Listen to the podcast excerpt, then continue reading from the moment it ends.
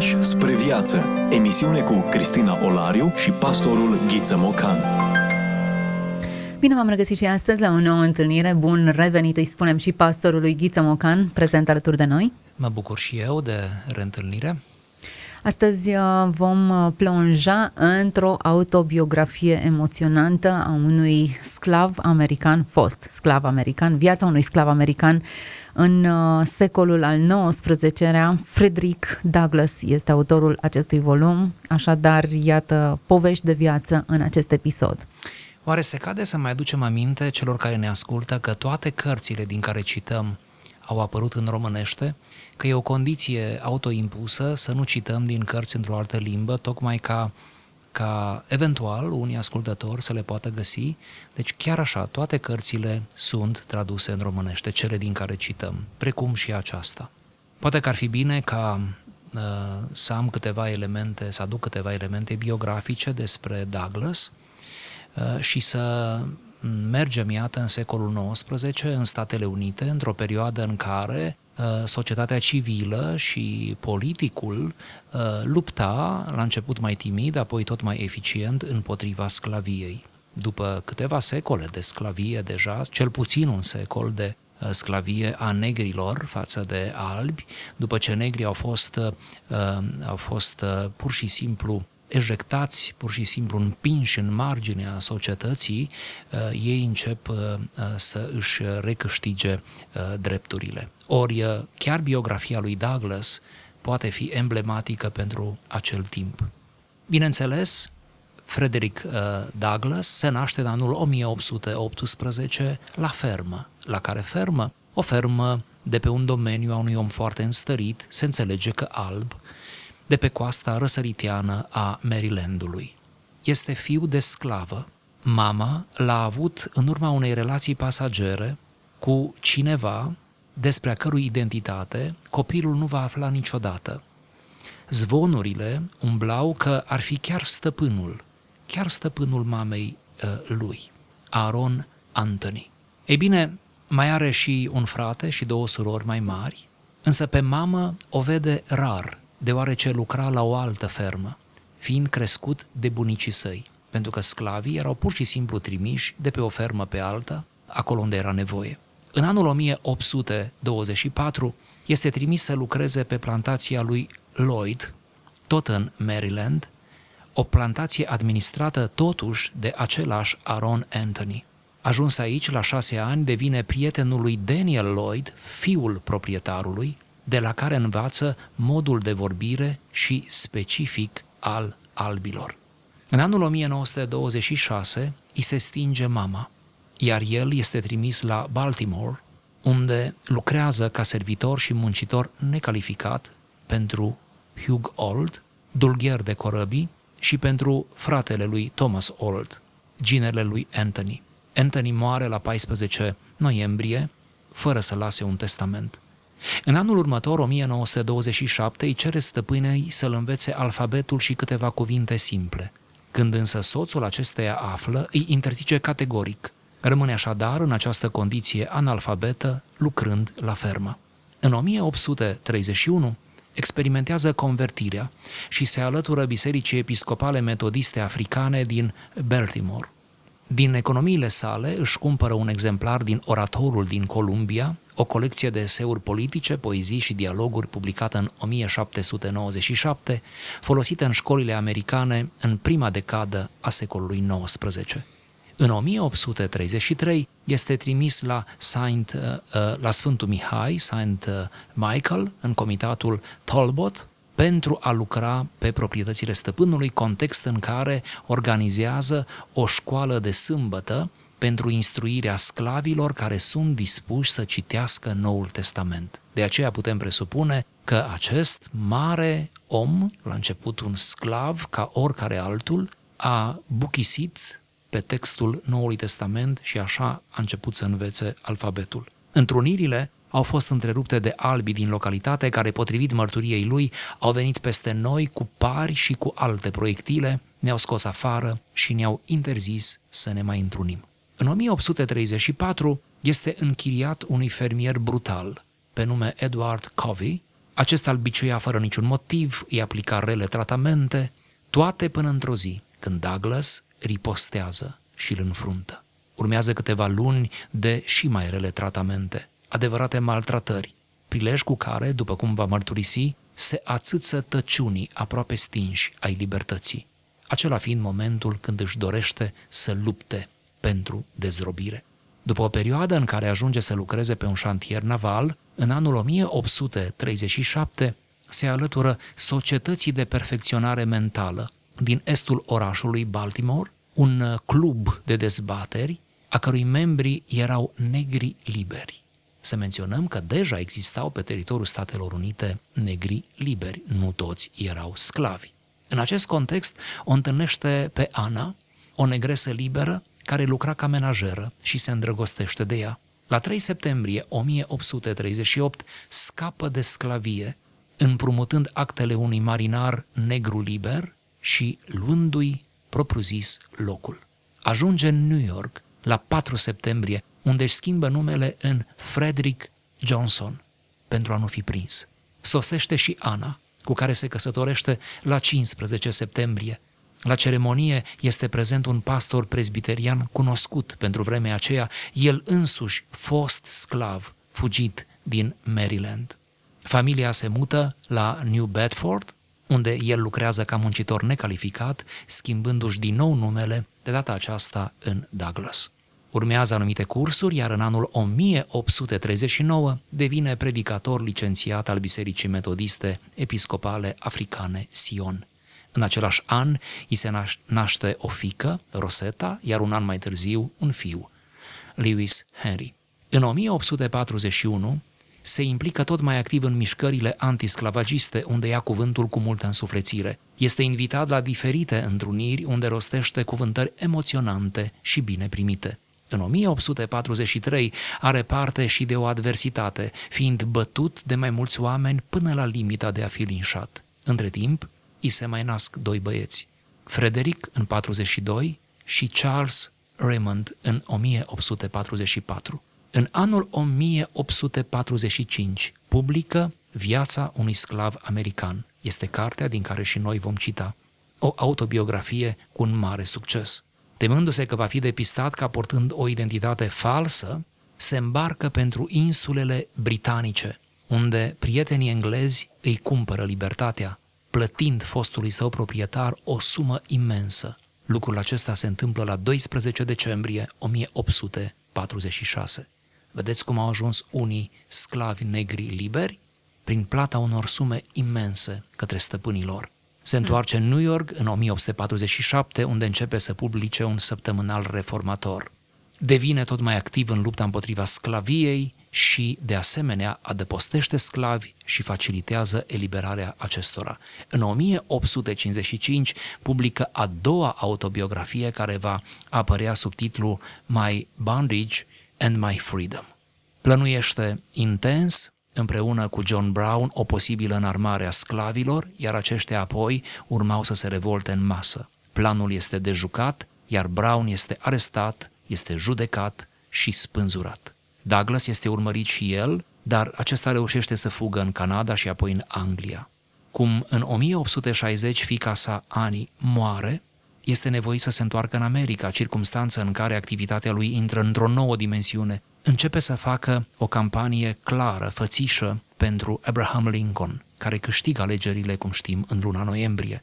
În 1863, Lincoln emite proclamația de emancipare, ce declara că toate persoanele deținute ca sclavi sunt și vor fi de acum înainte libere. Un moment istoric, nu pentru America rămâne unul dintre oamenii de încredere ale preș- al președintelui luptând pentru reintegrarea negrilor. După ce în 1865 uh, președintele Lincoln este asasinat, se opune politicii de reconstrucție a lui Johnson, următorul președinte. Pe acest fond, în 1872 îi este incendiată casa și deși nimeni nu este rănit, se pierd o mulțime de documente. Un episod emoționant are loc în 1877 când ține să-l reîntâlnească pe Thomas Old, fostul său proprietar, care se afla pe moarte. Ce frumos, ce emoționant! În anul 1881 este numit președinte al oficiului de cadastru din districtul Columbia, post pe care îl deține până în 1886. Tot în acest an publică cea de-a treia și ultima autobiografie, următoarea cum ar veni secvență de viață. În anul 1882, la 4 august, îi moare soția în urma unui atac cerebral. La 24 ianuarie 1884 se căsătorește cu Helen, o femeie albă, iar acest mariaj interrasial produce controverse printre prietenii lui Douglas, dar chiar și în familia sa lărgită. Președintele Harrison îl numește ministru rezident și consul general în Republica Haiti și însărcinat cu afaceri în Santo Domingo. La 9 ianuarie 1894 ține ultimul său discurs la Biserica Metodistă Episcopală Africană din Washington. Se numea Lecțiile Orei. La 25 februarie 1895 se stinge în urma unui infart. Evenimentul are loc în timp ce călătorea spre casă, după ce vorbise la o întrunire pentru drepturile femeilor. Frânturi de înțelepciune Vorbim despre autori care nu au voie să fie uitați. Discuție cu pastorul Ghiță Mocan. Iată, după ce am făcut așa o incursiune în această autobiografie, am lecturat-o de la cap la coadă și am parcurs firul roșu. Uh, mă gândesc că ar fi uh, de folos să avem o gură din, uh, din, de lectură, o porție de lectură din cartea propriu-zisă, nu de alta, dar s-ar putea chiar să îi stârnim pe ascultătorii noștri să lectureze întreg volumul. Am ales un fragment din prima parte a cărții, unde el chiar descrie felul uh, cu totul inuman în care erau tratați sclavii de culoare. Nu mi-am văzut mama decât de vreo patru sau cinci ori în toată viața mea. Și fiecare dintre aceste ocazii a fost foarte scurtă și a avut loc noaptea. Era închiriată unui anume domn, Stuart, care locuia la o distanță de 20 de mile de casa mea. Venea noaptea să mă vadă parcurgând tot drumul pe jos, după o zi de muncă. Muncea la câmp și era pedepsită cu biciul dacă nu se afla pe ogor la răsăritul soarelui, în afară de cazul în care ar fi avut un permis special de la stăpân, un permis care se primea rare ori și care îi acordă celui care îl dăruia numele onorabil de stăpân bun. Nu mi-amintesc să o fi văzut pe mama la lumina zilei. Era cu mine noaptea se întindea alături de mine și mă adormea, dar pleca cu mult înainte de a mă trezi eu. Am comunicat foarte puțin. Moartea a pus capăt în curând puținei comunicări din timpul vieții și, odată cu asta, s-au terminat și greutățile și suferințele ei. A murit pe când eu aveam vreo șapte ani. Nu mi s-a permis să fiu prezent în timpul bolii ei, nici la moarte, nici la înmormântare. A plecat cu mult înainte de am putea da seama. Fiindcă nu mă bucurasem niciodată prea mult de prezența ei alinătoare și de grija ei tandră și atentă, am primit vestea morții ei cu aceleași emoții pe care mi le-ar fi produs moartea unui străin. Sclavii nu primeau paturi. Asta cu excepția cazurilor în care pătura groasă de lână ar putea fi considerată pat, iar pe asta o aveau doar bărbații și femeile. Acest lucru însă nu era considerat o lipsă prea mare. Nu sufereau din lipsa de paturi, cât sufereau din lipsa timpului de somn. Fiindcă atunci când se termina ziua de muncă, majoritatea trebuiau să-și spere hainele, să le cârpească și să gătească, fiindcă nu aveau aproape niciun mijloc normal pentru a face aceste lucruri. Foarte multe ore de somn erau consumate cu pregătirea pentru următoarea zi de muncă la câmp. Și odată terminate acele pregătiri, bătrâni și tineri, bărbați și femei, căsătoriți și singuri, cădeau unul lângă altul pe un pat comun, solul umed și rece, și fiecare se acoperea cu pătura lui mizerabilă. Aici dormeau până erau treziți la treabă de cornul supraveghetorului. La sunetul acestuia toți trebuiau să se ridice și să iasă pe câmp, nici o oprire nu era permisă, fiecare trebuia să fie la postul lui și vai de cei ce nu auzeau această convocare matinală. Dacă nu îi trezea auzul, îi trezea durerea. Nu exista milă pentru vârstă sau sex. Ce dureroasă expunere, inumană poveste. Noi lecturăm aici uh, în studioul nostru, dar aceasta a fost existența unei categorii aproape imposibil de descris. Și foarte puțini sclavi negri au scris. Foarte puțini au scris. Unii n-au scris pentru că au murit analfabeți. Alții n-au făcut-o pentru că nu știau dacă pot. Alții pentru că nu știau dacă au voie, chiar dacă deja venise vremea libertății. Vedeți, cumva, atâția care ar fi, ar fi putut povesti, n-au povestit, decât probabil prin viu grai și cumva generațiilor uh, de după ei, copiilor, poate nepoților, dar în general nu s-a scris. Deci partea aceasta are puține cumva documente din câte eu am văzut, pentru că nu erau încurajați. Vedeți, negrii nu au crescut într-o cultură a scrisului, cel mult a povestitului. De aceea, acest autor, Douglas, este cu atât mai prețios cu cât el vine cu trei biografii care acoperă aproape toată viața și aceasta e doar prima dintre ele, cu copilăria și uh, vârsta uh, adultă.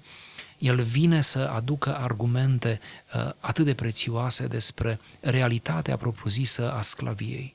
Pasajul care vorbește despre una dintre cele mai semnificative relații pe care noi le avem, relația cu mama noastră, reușește să sensibilizeze exact coarda cea mai profundă a sufletului. Dacă această relație este violată, este încălcată și tratată în felul acesta, toate celelalte vor fi cumva marcate. Orfanii se plimbă orfani prin viața aceasta și traversează toate celelalte relații cu mentalitatea aceasta de orfani, cu rănile și cicatricile de orfani. Da, este trauma maximă. Este trauma care face posibilă toate celelalte forme de suferință. Gândiți-vă că uh, s-a stins mama lui pe când el avea șapte ani și el nu a apucat să o întrebe cine e tata. Cine e tatăl lui? El nu a apucat să o întrebe. Sigur că deja mărturisește el în, în carte Deja el se gândea să o întrebe, dar amâna un pic momentul acesta ca să prindă un prilej mai potrivit. Dar prilejul n-a mai venit pentru că mama, răpusă de oboseală, de tristețe și de suferință și de o boală probabil, incurabilă, s-a stins. Deci pleacă mama înainte de a afla cine este tata și el trăiește de fapt cu niște uh, zvonuri, bârfe, pe care toată viața n-a știut dacă sunt adevărate sau nu, dar dacă uh, zvonul esențial, acela că, că el e copilul stăpânului, pentru că stăpânul a avut o relație cu, cu o sclavă, cu mama, atunci putem să imaginăm chiar o siluire a ei, chiar o formă de viol. E clar că nu a fost o relație în sensul propriu-zis al relației, de aceea ea da. era închiriată unui alt sclav, de aceea nu putea să-și ia propriul copil pe plantația unde era închiriată și termenul de a închiria un om chiar dacă îl socoteau sclav, lucrător în acea perioadă, termenul în sine e umilitor. Da, da, și ce bine ca din când în când, nu, să ne mai aducem aminte că au fost și asemenea vremuri, că oameni uh, din, uh, dintr-o altă cultură, nu, diferiți de noi în multe feluri, au ajuns să fie folosiți și vânduți și închiriați ca niște animale, ca niște unelte, cum noi închiriem acum unelte pentru grădină sau pentru construcție. Povestea ne poartă într-o epocă cu foarte multă tulburare. Am uh, văzut ecranizări, am citit cărți pe marginea acestei perioade. La polul opus e varianta romanțată a lui Margaret Mitchell, uh, Pe aripile vântului, care nuanțează diferit din perspectiva sudiștilor această varianta sclaviei. Nu e greșit să le privim pe amândouă, sunt convinsă că au existat greșeli și de o parte și de cealaltă, dar elementele surprinse în acest paragraf sunt și cred că aceasta e, e cea mai importantă afirmație, indiferent de care parte a războiului ne aflăm, care e poziția noastră față de demnitatea umană. Cum ne raportăm la om în sine, indiferent de rangul lui social, de culoarea pielii lui, de educația lui, cum tratăm o ființă umană. Sau pentru a continua interogația, cum ar trebui să fie un om pentru ca noi să-l recunoaștem ca om? Ce culoare ar trebui să aibă el? Câtă carte ar trebui să știe? ce îndemânare, ce abilități, ce condiții ar trebui să întrunească un om pentru ca noi, noi ceilalți, noi juriul, ne-am merijat într-un juriu, să decidem dacă el este sau nu este ființă umană. Aici este drama. Că au fost momente în istorie și iată, suntem în secolul XIX. Să nu uităm, nu vorbim de secolul II după Hristos sau înainte de Hristos, Vorbim de secolul XIX. Sclavia, dragi ascultători, este un fenomen aproape contemporan cu noi. Sclavia a fost abolită cu foarte multă dificultate. Cât a trebuit societății să abolească sclavia, i-a trebuit secole. multe secole, aproape îmi vine să spun zeci de secole, dar oricum peste zece secole. Asta înseamnă că, că sclavia n-a fost ușor de eradicat și înseamnă că un alt om nu are dreptul să decide asupra celuilalt dacă este sau nu ființă umană. Demnitatea umană este un, un bun cu care ne naștem, este un bun natural ori tocmai cumva drepturile omului, dacă au o parte bună și uh, interesantă, este că au reușit în perioada relativ recente să, să, să stabilească, să decreteze această demnitate a omului, orice culoare ar avea, oriunde s-ar afla pe terra. Da, cred că disputa poate să continue și să meargă mai departe despre drepturile copiilor nenăscuți, despre drepturile persoanelor în vârstă, despre atâtea categorii vulnerabile care nu sunt protejate nici de lege, nici de opinia publică, nu se raportează ca la ființe umane care ar trebui tratate cu demnitate. Sau ca să mergem într-o zonă mult mai sensibilă și ce ne este contemporană. Dreptul mamei de a sta în aceeași locație cu copilul ei. Da, cred că putem să, să extindem discuția. Sunt multe drepturi care sunt încălcate sau nu sunt tratate așa cum ar trebui. Mă gândeam acum la dreptul persoanelor bolnave mental și la oprobiul care cade pe această categorie, chiar mi se pare o nedreptate care li se face. Oameni care trebuie înțeleși, asistați, ajutați să, să parcurgă aceasta și nu o stigmă pusă pe oameni care sunt bolnavi. Sigur. Până la urmă e dreptul la boală, măcar acesta să nu ni se ia, nu? Câte lecții ale ne învață istoria dacă vrem să ne uităm în urmă? Acum suferințele acestea par de neimaginat. Uh, povestea copilăriei eroului nostru, felul în care a trebuit să-și cumpere libertatea și lucruri pe care noi le socotim de la sine înțelese să le, să le avem, e aproape un scenariu greu de crezut. Da, și felul în care câțiva ani uh, a trăit sub o identitate falsă, care noi, judecând din punct de vedere etic, poate ușor radical, în condițiile în care n-am fost atinși de așa ceva, am putea să găsim că nu este prea corect, că nu este prea bine, dar câți n-au făcut asta? Apoi cumpărarea lui, cum spuneați, devenirea lui cu acte în regulă, un om liber, un negru liber. Dar să privim uh, și spre partea luminoasă a biografiei, să privim spre această zbatere a lui de a învăța carte, apoi de a merge la școală, apoi de a vorbi altora, Uh, de a se integra în biserică, în cazul lui biserica metodistă, ba chiar de a deveni predicator uh, uh, al acestei biserici, atestat, nu? recunoscut, și de a intra în toate formele de luptă împotriva sclaviei și cât de aproape s-a dus în cariera lui de președintele Lincoln, care, cum știm, a jucat un rol important în abolirea sclaviei. Deci, cât de sus a ajuns, putem zice, de nicăieri. de nicăieri. Asta, într-un fel, subliniază cât de importantă este educația. Chiar pe o copilărie atât de stigmatizată și defavorizat din toate punctele de vedere privat de cele mai semnificative relații care îți dau stabilitate și direcție în viață, a reușit să își formeze o linie atât de ascendentă pentru că a avut acces la educație, dar nu că a avut acces, el însuși a fost aplecat și interesat înspre educație. A furat educația. Exact, am învățat pe furiș să citească. Ai noștri îi trimitem la școală și bombăne. El s-ar fi dus, dar îi era interzis. Într-un fel, asistăm la acest proces ca reacție. Dacă noi am învățat, pentru că părinții noștri n-au avut acces la educație și ne-au, ne-au împins de la spate cumva să, să învățăm și am dezvoltat așa o atitudine, o, o foame pentru cunoștință și educație. Următoarea generație, sau cel puțin așa spun statisticile, este cea mai prima generație care e mai puțin educată decât părinții lor. Au dezvoltat o reacție împotriva educației. Da, și pe o altă cale, acum cea a bunăstării și a păcii, a libertății, ajungem cumva în aceleași uh, situații de analfabetism funcțional, cum bine știți, o primejdie despre care se tot vorbește în, în mediul academic și nu numai.